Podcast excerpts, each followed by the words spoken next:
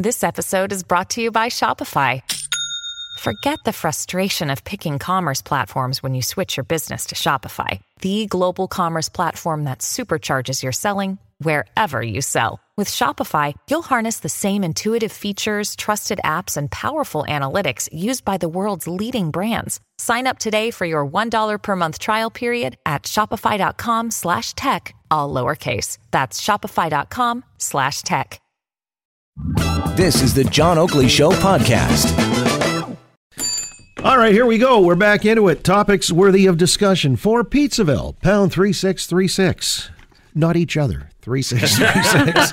uh, Mike Van Soelen, Adrienne Batrick, Kim Wright in the house. And, uh, you know, since we were talking about these safe injection sites or uh, drug sites anyway, I wanted to pivot. Doug Ford continues to be a lightning rod in several fronts. And uh, I see where there was a story about his uh, trying to play up the idea that journalists are uh, teeing off on him. In fact, it was a an e-blast that was soliciting funds earlier today entitled They're Laughing at Us. He says the journalists are out there mocking us. Regular folks who try to save a few bucks on gas by filling up before the carbon tax kicked in. Might remember that was last Sunday night.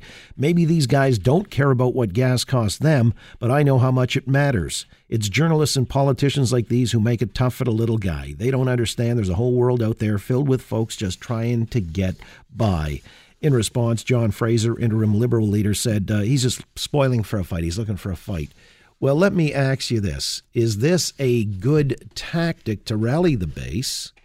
Or is this something that, uh, you know, is he using it as a tactic? Or is it a legitimate concern that, you know, the little guy is being uh, disregarded and maybe marginalized by uh, certain elites? How do you see it, Mike Van Soelen? Yeah, look, he is uh, 100% tapping into. Uh, I think Kim, Kim and Adrienne here are going to just. We just, defer to you, sir. Just, yeah, they uh, they they need uh, they need some time to. Uh, anyways, you guys will get into this. I think Doug. I think Doug is uh, doing exactly the right thing. Journalists are, have, and some journalists I've seen in different quarters have have felt bent out of shape by this note that went out. But what people have to appreciate is that Doug got on in, in an anti-establishment manner, and people like we're all in the game, and, and, and so we know the good actors from the bad actors, and, and the good stories and the and the bad stories that are out there. But I think he taps into a sentiment that people have that the establishment, whether it's politicians or business or journalists, have left people behind. Their lives have become more affordable, and they and the idea of a carbon tax, for example, that's just going to make getting to work that much more expensive, getting your your family around to, to soccer practice and everything else you need to do more expensive, that people don't get it and he's tapping into that. So uh, for journalists to be offended, I mean that that's that's for them to decide. But uh, there very much is a sense that all these people who say everything's great, who, who publish studies that say the carbon tax will be good, who who do do all this work, uh, they aren't reflecting the lived experience of many Ontarians. And I think Doug is tapping into that with that type of language. If people are offended by it, uh, you should buckle up because I think there'll be another three years. All right. Well, the Toronto Star, your competition, Adrienne, uh, suggesting that this is a Trumpian tactic. He's just borrowing from Trump. You know, demonizing these elites and because it positions him as the champion of the little guy. So, as a tactic, is this going to be effective? Well, I would suggest to my friends at the Toronto Star, and they should probably know this, that anytime it doesn't matter what your political stripe is, you're going to use what your opponent is is saying and use it for fundraising. And I suspect in this instance, the PC Party of Ontario is probably going to raise a lot of money from from this uh, strategy.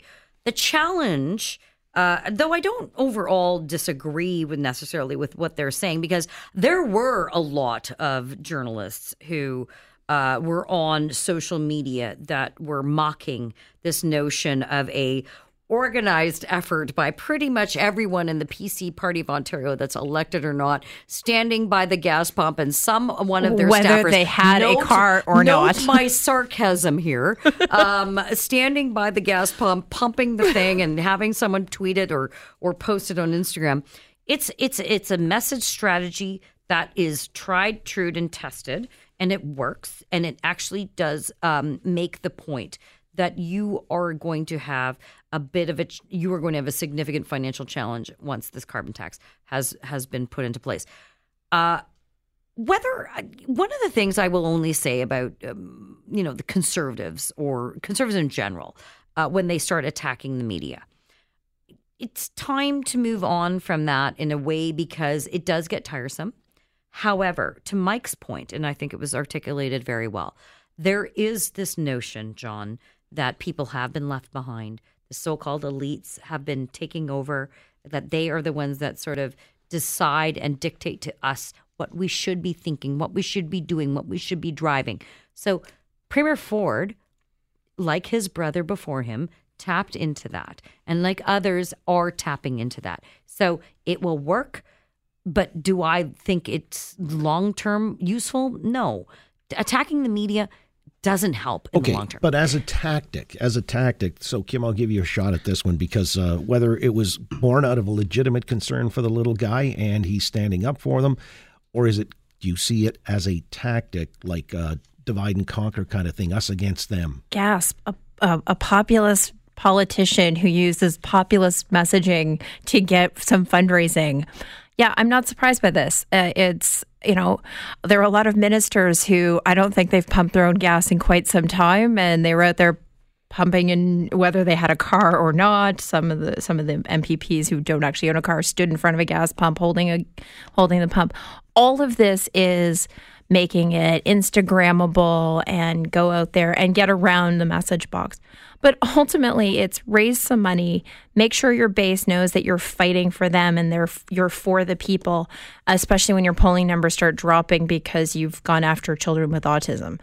And all of this is trying to move away from the conversation around public policy things that haven't gone quite as well in the last couple of weeks for the premier mm. into these other conversations. What's also fascinating is now the the the, the pro business premier is uh, making uh, businesses put uh, these new stickers on the pump, these political messages onto the pumps.